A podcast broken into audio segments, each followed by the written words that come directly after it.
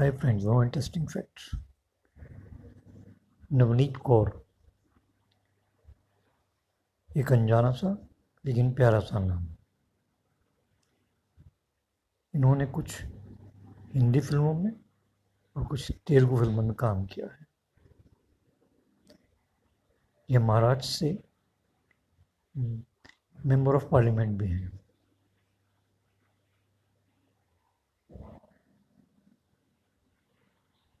इनका नाम।